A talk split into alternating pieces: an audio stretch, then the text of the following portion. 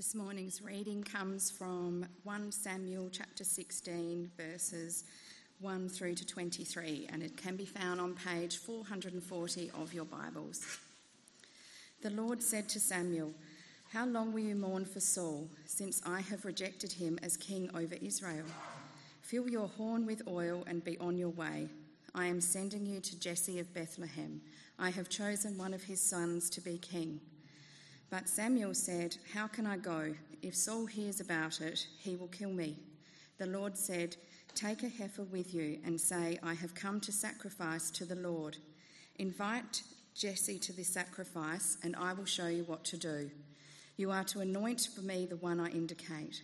Samuel did what the Lord said. When he arrived at Bethlehem, the elders of the town trembled when they met him. They asked, Do you come in peace? Samuel replied, Yes, in peace. I have come to sacrifice to the Lord. Consecrate yourselves and come to the sacrifice with me.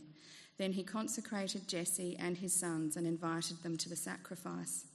When they arrived, Samuel saw Eliab and thought, Surely the Lord's anointed stands here before the Lord. But the Lord said to Samuel, Do not consider his appearance or his height, for I have rejected him. The Lord does not look at the things people look at. People look at the outward appearance, but the Lord looks at the heart. Then Jesse called Abinadab and had him pass in front of Samuel. But Samuel said, The Lord has not chosen this one either. Jesse then had Shammah pass by, but Samuel said, Nor has the Lord chosen this one.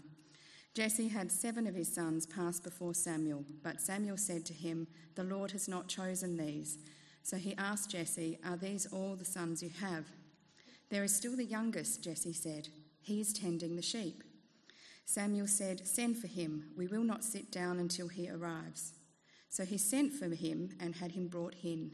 He was glowing with health and had a fine appearance and handsome features. Then the Lord said, Rise and anoint him. This is the one. So Samuel took the horn of oil and anointed him in the presence of his brothers. And from that day on, the Spirit of the Lord came powerfully upon David. Samuel then went to Ramah. Now the Spirit of the Lord had departed from Saul, and an evil spirit from the Lord tormented him. Saul's attendant said to him, See, an evil spirit from God is tormenting you. Let your Lord command his servants here to search for someone who can play the lyre. He will play when the evil spirit from God comes on you, and you will feel better.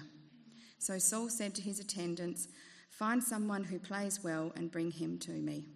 One of the servants answered, I have seen a son of Jesse of Bethlehem who knows how to play the lyre. He is a brave man and a warrior. He speaks well and is a fine looking man, and the Lord is with him. Then Saul sent messengers to Jesse and said, Send me your son David, who is the sheep, who is with the sheep. So Jesse took a donkey loaded with bread and a skin of wine and a young goat and sent them with his son David to Saul. David came to Saul and entered his service. Saul liked him very much, and David became one of his armour bearers. Then Saul sent word to Jesse, saying, Allow David to remain in my service, for I am pleased with him. Whenever the Spirit from God came on Saul, David would take up his lyre and play. Then relief would come to Saul, he would feel better, and the evil spirit would leave him.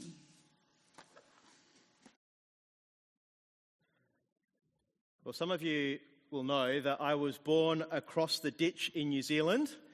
And before you stop listening to anything else I have to say this morning, let me tell you that I moved here when I was about two years old, or just after turning two. So I am pretty much Australian, but I was born in New Zealand. And I'm telling you this so that you know kind of what was on TV in our house as we grew up. If there was a football game on TV in our house, it wasn't AFL, it wasn't soccer, it was always rugby it was always rugby union. And probably because of that, the game that I played when I went to school wasn't AFL or soccer, but also was rugby union. And as a kid growing up in the 1990s, it's not surprising then that my hero in life was a rugby player. I've got a photo of him on the screen behind me here. You may not know him being from Adelaide, most of you, but this is Jonah Lomu. For those of you who don't know him, he was regarded as the best rugby player of his time. He was voted, I think, as the best player in the 1995 World Cup of rugby. If you want to know any more about that tournament this morning, I suggest you go and talk to Werner. It was a great tournament for South Africa. Lomu played in two World Cup tournaments and he scored 15 tries. He was described as the biggest draw card in rugby union's history. And biggest is kind of a play on words because Lomu was a big man. He stood six feet five inches tall. He weighed more than 120 kilograms. He was, you might describe him as a mountain of a man. You think a man like that would be pretty slow around the field, but Jonah Lomu could run 100 metres in 10.8 seconds. He was almost an elite sprinter. Traditionally, big blokes like Jonah Lomu play in the forwards. They are in positions that don't need much finesse or much skill, I suppose. Lomu revolutionised the game and played on the wing. He was a sight to behold. In fact, he was probably the closest thing that New Zealand have come to having a modern day king. As I said, he was the biggest draw card in a game that New Zealand has made its own. He was dominant, he was physically huge. He was skilled even when you compared him to other professional players of his time. And so, for a school kid growing up playing rugby union when Lomu was at the top of his game, he was the bloke you wanted to be. Wonder who that was for you. Perhaps it was Allan Border or Gary Ablett or Michael Jordan, Roger Federer, Dawn Fraser, Cathy Freeman. See, all of these people, they obtained greatness in an area of their expertise because they were physically at the top of their game and they had a bucket load of skill. They almost appeared, I think, to be superhumans in comparison to the rest of us. 1 Samuel chapter 16 is a chapter all about appearances and seeing it shows us the way that things are seen, and it has two different lenses our way of seeing and God's way of seeing. And I think this chapter, chapter 16, is probably the most important chapter in the whole book of 1 Samuel. And the most important chapter might even be able to be boiled down just to one verse, verse 7 of chapter 16. I think this is what this verse is all about. God's plans, God's plans are not influenced or shaped by human ability, our successes or our strength or our handsomeness or our beauty don't shape God's plans. Being the greatest rugby player doesn't matter. Being able to run 100 metres in 10.8 seconds doesn't matter. Having a menacing haircut doesn't matter. God looks at the heart. How we appear from an outward perspective is then less important to God than what we actually are.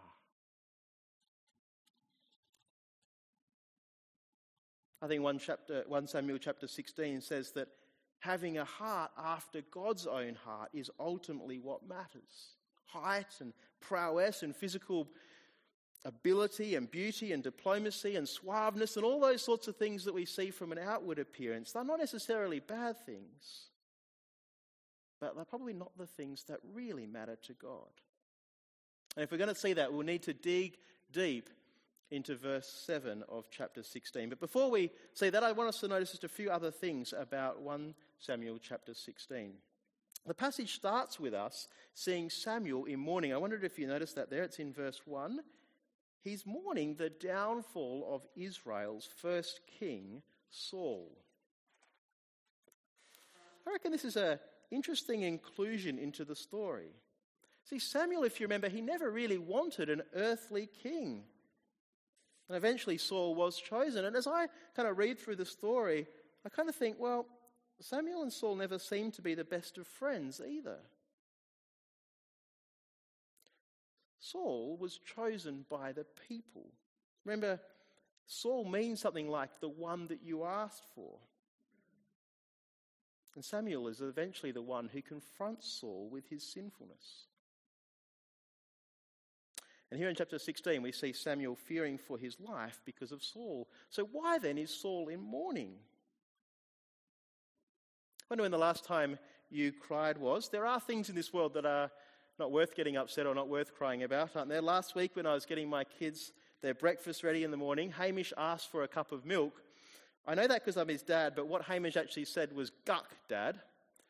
That's translated in Hamish speakers, Dad, I'd like some milk, please. So dutifully, I poured him a glass of milk and I set it down in front of him on the table.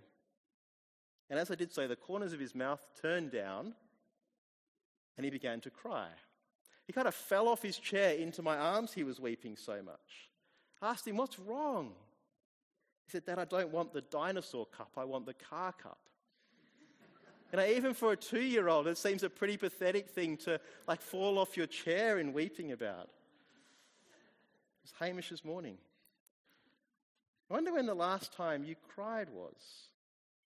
Last year, we looked at the Beatitudes in Matthew's Gospel. You remember the, the second Beatitude. It says this Blessed are those who mourn, for they will be comforted. I think Samuel's enacting that here. Samuel's mourning because of the sin of Saul. He's mourning because the king of Israel has been rejected by God because of his disobedience and his hubris. It's appropriate, isn't it, that Israel's prophet would mourn because of that. He's mourning over the state of his nation. I wonder this year if you've spent some time reflecting on your own life. Have you had times where you need to mourn over your sinfulness or over the sinfulness of others who are close to you? Nearly every week here at Trinity Church Henley, we say a prayer of confession. We'll do it before our service ends today. And because we say it every week, I know that for many of you, these words will be becoming overly familiar. I want to remind you today that our sinfulness is worth mourning over. It's serious. For Saul, it cost him the kingdom. Sin is a matter of life and death. And God tells Samuel to stop mourning because he's chosen a new king.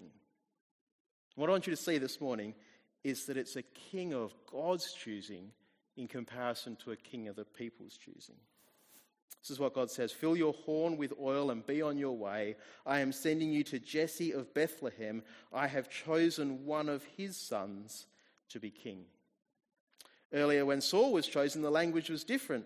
When God revealed Saul to Samuel, he said this About this time tomorrow, I will send you to a man from the land of Benjamin. Anoint him ruler of my people over Israel. He will deliver them from the hand of the Philistines. I have looked on my people, for their cry has reached me.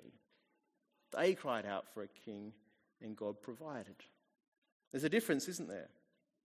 This king in chapter 16 has been chosen by God, not asked for by the people. Go to Bethlehem, God says, and to Jesse's house. And so Samuel does as he's told. And when he gets there, he sees Jesse's oldest son, Eliab. Eliab is our Jonah Lomu in the story. He's the oldest son, and that places him in a special category. I think we have to understand that he's probably the strongest and the tallest. Kind of seems a bit funny for us today, doesn't it? I'm the oldest of four kids in my family. I'm neither the strongest nor the tallest, but I am the oldest. And you know, even if I was the tallest, it's no mean feat in my family. You should see my brothers, they're only just a little bit taller than me.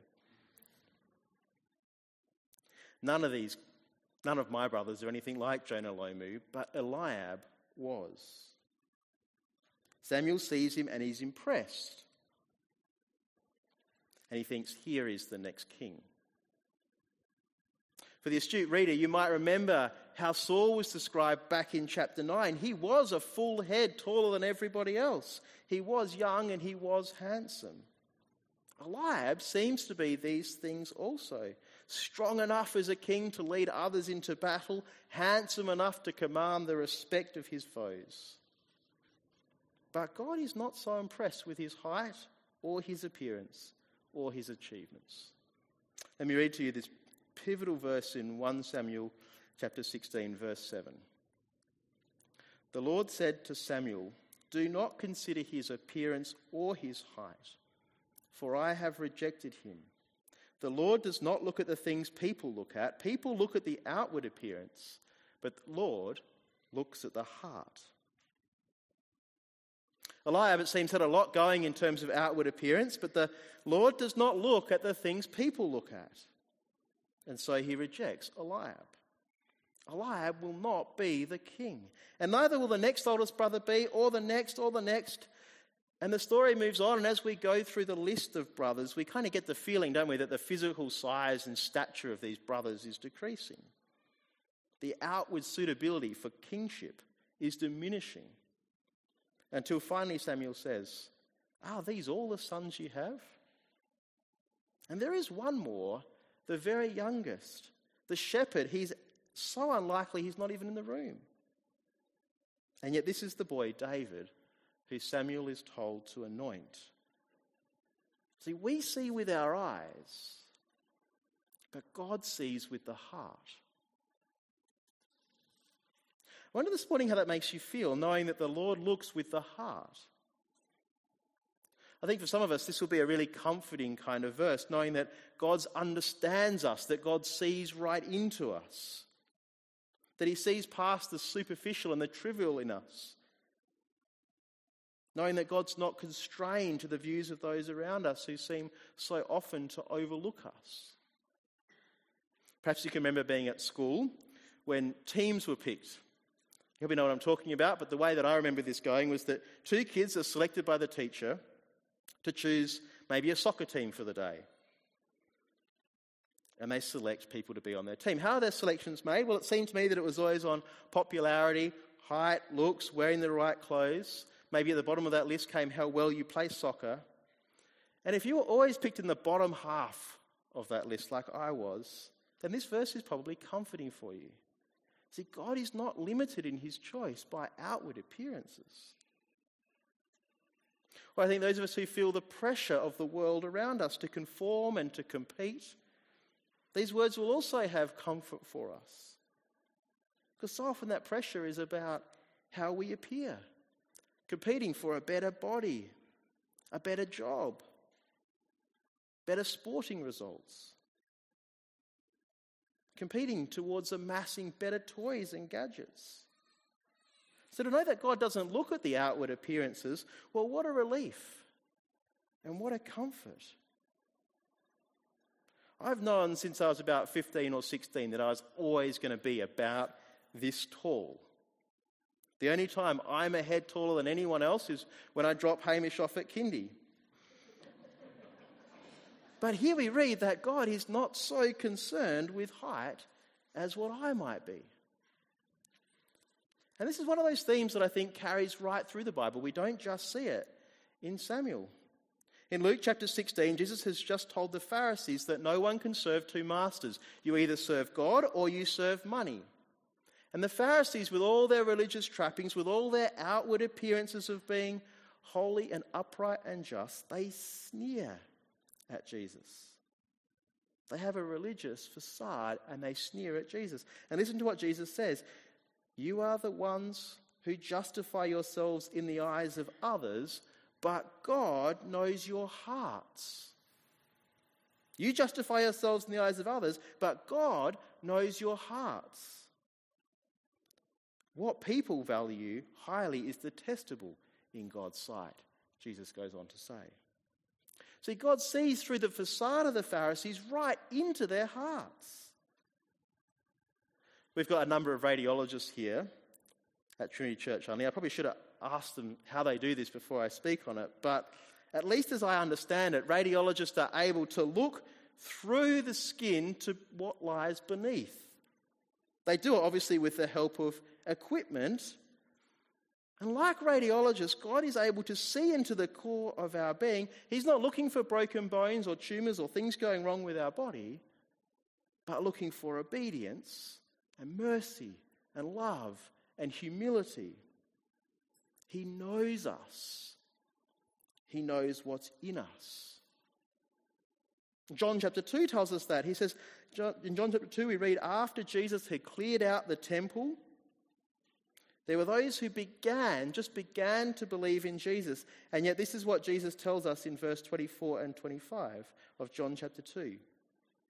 But Jesus would not entrust himself to them, for he knew all people. He did not need any testimony about mankind, for he knew what was in each person. People look at the outward appearance, but the Lord looks at the heart. He knows us, He knows what's in each person. God's seeing, it's not limited to the outward appearance. He sees through the facade no matter how well it's constructed, and he knows what's inside. So that for some of us, that'll be a great comfort. But I think for others, this might be a bit of a scary verse. Because at times it's easy to cover up the way that the heart looks, isn't it? If we train ourselves to pray well in public, we might be seen as being spiritually mature, even if we never pray on our own. God can see that. You might have seen those Instagram worthy photos of a Bible and a cup of coffee and maybe some special protein and rich food sitting on that ca- cafe table, framed up nicely for Facebook.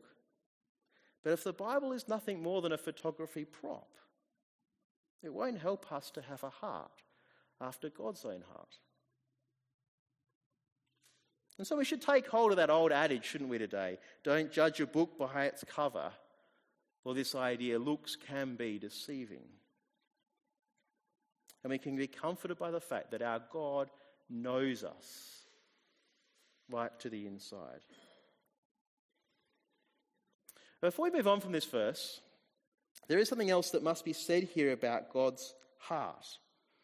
John Woodhouse is an Australian Bible teacher. He spent many years at Moore College in Sydney, and he suggests a slightly different reading to verse 7. I think it's a really useful reading for us to understand how the whole book of 1 Samuel works.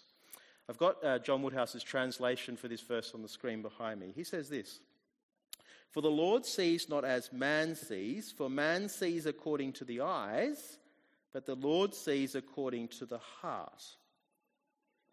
Now, if you come back with me to chapter 13, verse 14 of 1 Samuel, you'll see verse 14 of chapter 13 on the top of the left hand column on page 434.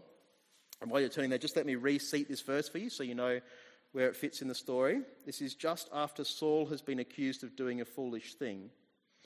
And Samuel, speaking about God, says this The Lord has sought out a man after his own heart and appointed him ruler of his people. This is when Samuel has had the kingdom taken from him. And so John Woodhouse reads the heart in chapter 16, verse 7, as God's heart, not David's heart. So Woodhouse's contribution here is to say what is important is the place that David has in God's heart, not the place God has in David's heart. Does that make sense? God has chosen David, therefore, he is in God's heart. God has set his heart on him. So, in other words, while people see with eyes that look at external things, God sees according to his will and his purpose. This, I think, is a very helpful way of us understanding the flow of the book of 1 Samuel. But to say that 1 Samuel cares nothing about our own hearts, well, that seems to be problematic, taking it too far. So, where does that leave us? Well, firstly, I want us to see that God's vision, the way that God sees, is not constrained to the way that we see.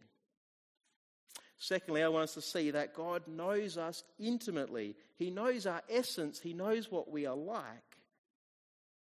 And thirdly, I think it's useful for us to know and think that God makes decisions based on His will and His purpose. Here are three things that we need to hold together as we try and work out what verse 7 of 1 Samuel chapter 16 means. Love you to keep pondering and working through that this week. I just want to have a look at the next section of text with you before we finish today. It's all about the Spirit filling David and leaving Saul. Let me read to you from verse 13 and 14 of 1 Samuel chapter 16.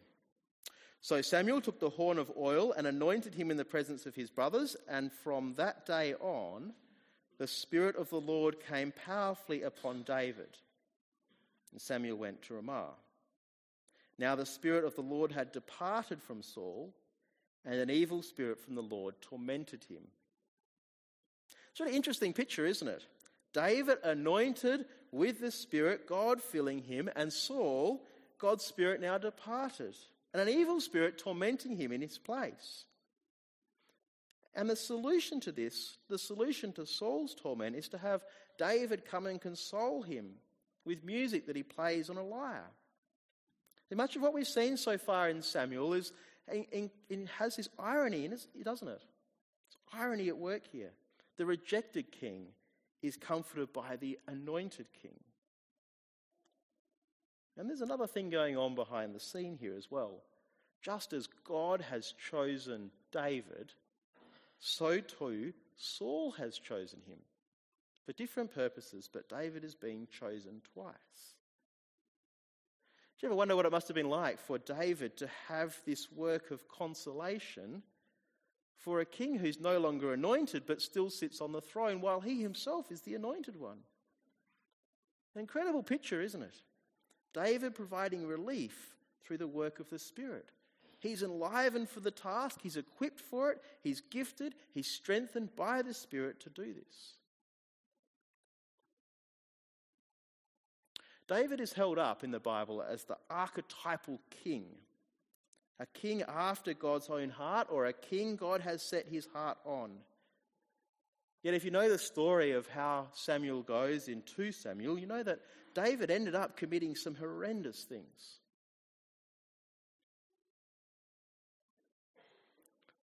You might ask, when will God ever have a king who will reign with justice and righteousness and peace? If not David, then when? And this is how I think the Old Testament so well prepares us for the coming of Jesus. You see, what God has done to fix up this world is huge. In the Old Testament, we see and hear God's promises I will have a king after my own heart.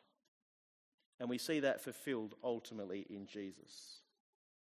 And so it should, I don't think, surprise us to see all these illusions and shadows and pointers of Jesus in this story of David being anointed as the king. And I just want to highlight a few of these with you this morning. 200 years after this, after this story happens, Isaiah would speak of a root arising from the stump of Jesse. We're able to trace the family line of Jesus right back to David. It would indeed be from Jesse's household that God's true king would come. In this story, did you notice the mention of Bethlehem? It's there like a clanging bell, I think, for us. Both Jesus and David were born there. As the Spirit of God rushes upon David at his anointing, did you recall the baptism of Jesus and the Spirit descending on him? Let me just read to you those words. It says, At that moment, heaven opened, and he saw the Spirit of God descending like a dove and alighting on him. And a voice from heaven said, This is my Son whom I love. With him I am well pleased. Some great allusions, aren't there, to the story of Jesus as we look at David being anointed. And there's one other allusion that I think is really helpful for us to see. I've learned this this week from Guy Mason, who's a pastor in Melbourne. He pointed this out, and I think it's a really great thing for us to see together. It's a reminder of the now and not yet reign of Jesus. see, when David was anointed, in many ways, he became king. But only if you had the right eyes to see it. By outward appearances, by all other ways of seeing, Saul was still the king. He was the one, still the one seated on the throne.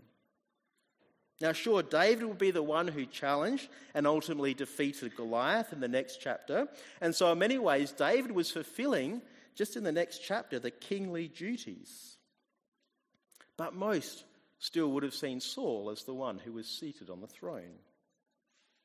It'll be many chapters until Saul's eventual death that David finally does take the throne of Israel properly. So you could say at this point in the story that David's kingship is a now and not yet kind of a kingship. He has the Spirit of God and he fulfills some of his kingly duties, but it still looks like Saul is the one who reigns. Is that a great reminder of the now and not yet rule and reign of King Jesus? You see, today, Jesus is the Messiah. That means he is the anointed one. He is God's anointed king. He has conquered death and he has been exalted to the right hand of the Father in heaven. Next week, over Easter, we'll be reflecting again on the certainty of those things. He is God's king, he reigns supreme. And yet, when we look at the world around us, with our eyes, it appears that not everything is in subjugation to King Jesus. His reign is a now and not yet reign. How Jesus appears today, then, will depend on what sort of way we look at him. Do we look with the eyes? Are we looking at outward appearances? Or do we look with the heart? The Bible tells us that a time is coming when all things will be put right. At that day, Jesus will rule in a way in which every knee will bow before him. The world will be put right. I hope this is an encouragement to you. See, for many of us, we will see the brokenness of the world around us, suffering and pain and disappointment. And at times we might be persuaded to ask, is Jesus really the king? Well, here in the story of David, we see David's rule is not seen by all, yet the Spirit of God rests upon him. If we don't have eyes to see it, we won't necessarily realize that David has been anointed as the king. 1 Samuel 16 has been all about how things are seen. The world in which we live, it places great value on the way things appear from the outside beauty and strength, ability to play a game of sport. Those things are held up in esteem. We look towards our own Jonah Lomus, whoever that is for you. But God doesn't work that way. God looks at the heart. His concern is for the heart. His concern is for His kingdom and His will. We pray that we would see things that way as well. Father God, we give you thanks for this story that helps us to see how you think and do things. We give you thanks that you are a sovereign God, a powerful God, and a God who will have what you desire. We give you thanks that amongst that sovereignty, that greatness, that power, you're able to see into our lives, into our hearts. And even though you know the state of what we're like, you chose out of your great love for us to send your Son to die for us so that we could know you better. Amen.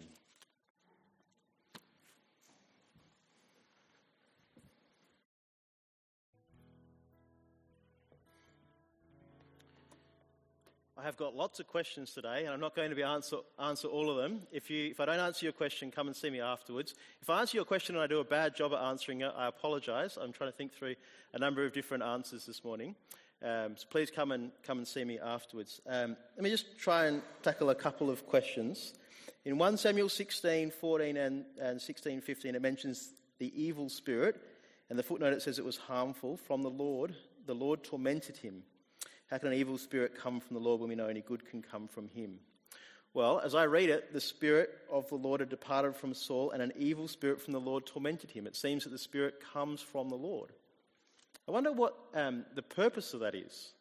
Earlier in the, in the book of 1 Samuel, we saw the Spirit coming on Saul to enable him to prophesy and to go about doing the work of the king. The Spirit comes on David, and if you keep reading in the following chapters, David is successful in all he does. It seems because the Spirit of the Lord has come upon him. So I wonder kind of what's going on here is kind of just a bit of a play between Saul being blessed by God and enlivened and uh, vivified and empowered by the Spirit to go about the role of being king. And here we have David now in contrast, being shown to be the one who has all those things, the gift of the Spirit, to enable him to do what the king should do, while Saul is inhibited in his ability to do that because instead he has a spirit that torments him. I if that answers your question. Um, if not, please come and see me. Uh, one other question to deal with, um, try and answer. We learned that God looks at the heart and is not a respecter of persons. How do we apply that today? We learned that God looks at the heart. How do we apply that today? Um, it's a good question, I think, um, and one that I perhaps didn't address um, particularly well. Um, I'd like you to come to uh, Colossians chapter 1 with me, Colossians chapter 1, verse 21. Because I think this speaks about the state of our heart for those of us who don't trust and know Jesus. Colossians 1 on page 1829, verse 21 says this Once you were alienated from God and were enemies in your minds because of your evil behavior. Heart's in the wrong place. But now he has reconciled you by Christ's physical body through death to present you holy in his sight, without blemish and free from accusation. That's the Easter story, right? Because of Christ's physical bodily death and resurrection, we can be presented holy without blemish in the sight of Jesus. How do we apply this today? One way to apply this today is if you've seen and you know that God looks on your heart. You can make your heart right by putting your hope and trust in Jesus. He's a rejuvenator of our heart, a reconciler of us. He brings us back to God. That's one way. Uh, that's probably enough for now. If you've got further questions, please come and see me afterwards. I'd love to chat with them about you more. Thanks.